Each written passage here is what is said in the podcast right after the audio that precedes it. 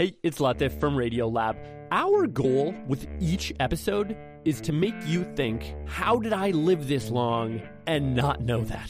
Radiolab, adventures on the edge of what we think we know. Listen wherever you get podcasts.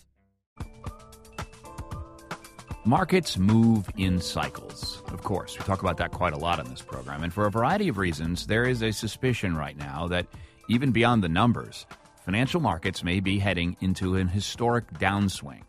In the 50s, 60s, and 70s, which will be astonishing to your listeners, Wall Street was a backwater. The city of London was not, it was a wasteland. Nobody went to those places. Then we've had a long bull market, but that's finished. Finance is now going to be a terrible place to be.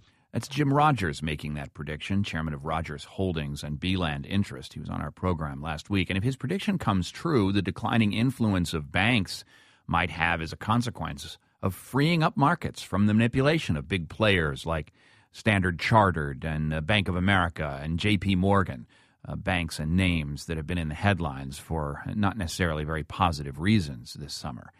The metaphor of the marketplace has made its way into almost every aspect of civic life. If left to themselves, do markets produce magic? Michael Sandel is a professor of political philosophy at Harvard University. His most recent book is What Money Can't Buy The Moral Limits of Markets. Michael Sandel, welcome to the program. It's good to be with you, John. How, how do we deconstruct this notion of the marketplace and its magic? That somehow, through the logic of, I guess, Rousseau maybe originally, that uh, it, it, all sort of works as long as uh, governments and maybe some big corrupt players stay out of the way. What do you think? Well, I think that if you look at the past three decades, since the early 80s, we've lived through a period of market triumphalism. We've drifted, almost without realizing it, from having a market economy to becoming a market society. The difference is this a market economy is a tool, a valuable and effective tool for organizing productive activity. But a market society is different. It's a place where almost everything is up for sale. It's a way of life in which market values reach into almost every sphere of life, from health to education to criminal justice to military service to citizenship. So I think the the problem is bigger than banks, bigger than the financial industry. I think we need to have a public debate about where markets serve the public good and where they don't belong. And there is this sense that uh, the natural state is for the market to control everything. And what you're saying is, if you look at history, that is completely at odds with the way societies have run uh, for for centuries. Yes. Yes. Yes. This this faith, the and it is a kind of faith that markets are the primary instrument for achieving the public good. This is largely a product of the last three decades, at least in the intensity and the pervasiveness of it. Today, in Santa Barbara, California, if you're sentenced to jail and can afford it, you can buy a prison cell upgrade. In Dallas, Texas, you, they, they pay third graders $2 for each book they read in hopes of motivating academic achievement.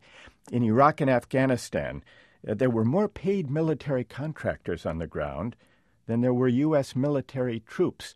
Now, this isn't because we had a public debate about whether we wanted to outsource war to private companies, but this is what has happened. And after the financial crisis, I think most people expected that there would be a, a debate about the moral limits of markets, but s- surprisingly, that has not really happened. That's the great missing debate, I think, in our public life.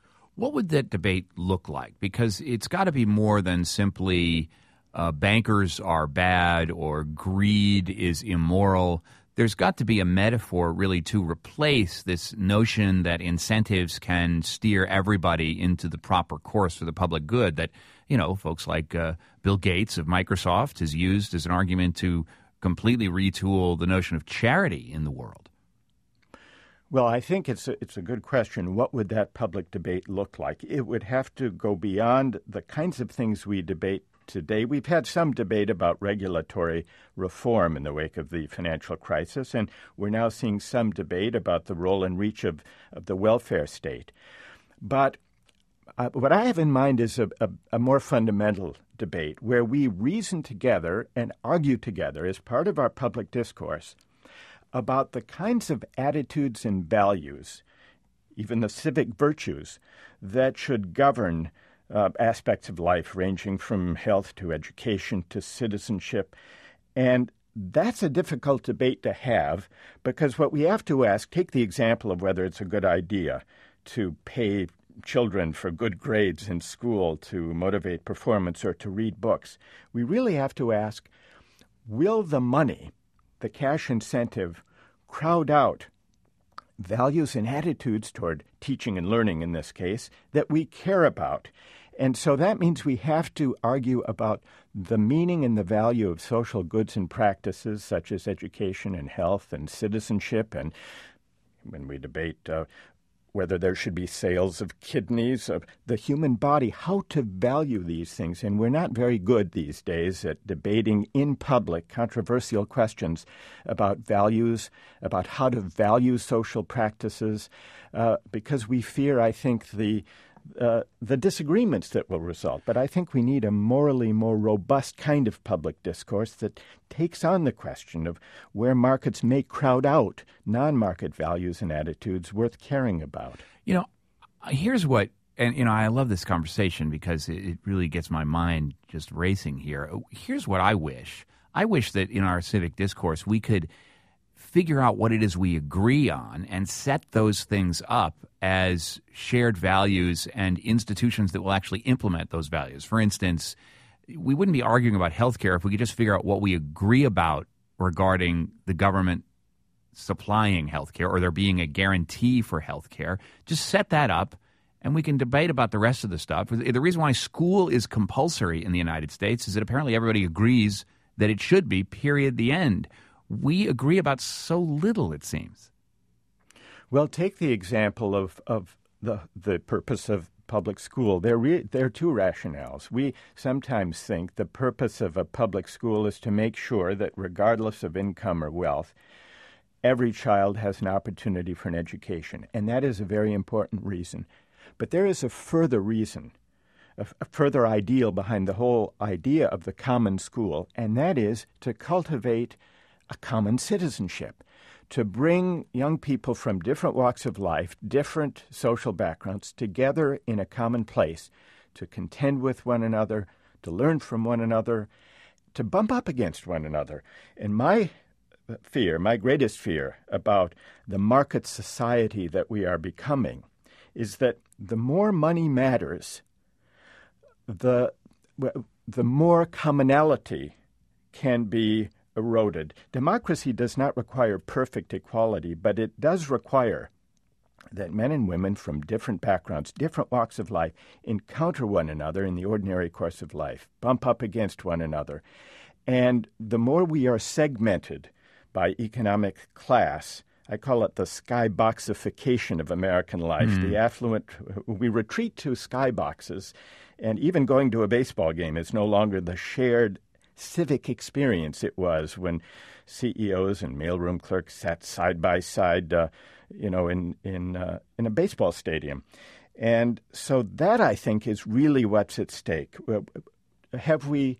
Uh, we need to recreate the civic infrastructure of a shared democratic life, and that means figuring out where markets belong and where they should be reined in and give way to other values. So, finally, before we go, I suspect then, based on what you're saying, the whole Citizens United approach to campaign financing and the way money is going to have an impact on this election is is essentially an ending of the American democratic uh, contract.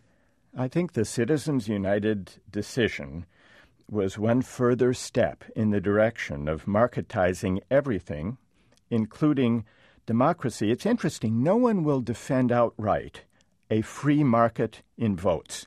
But why not? If you follow the purely economic rationale, why not? There are many people who don't vote. Why force them to let their votes go to waste? Why not let them sell them to the highest bidder? We know there are people who would like to buy them. And yet, even the most ardent laissez faire free market advocates do not advocate an open free market in votes. And yet, our system of campaign finance amounts now to something approaching uh, extending market principles even to the ballot box. And that, I think, is corrosive of democracy. The reach, the overreach of markets uh, into civic life, into defining what citizenship is ultimately about.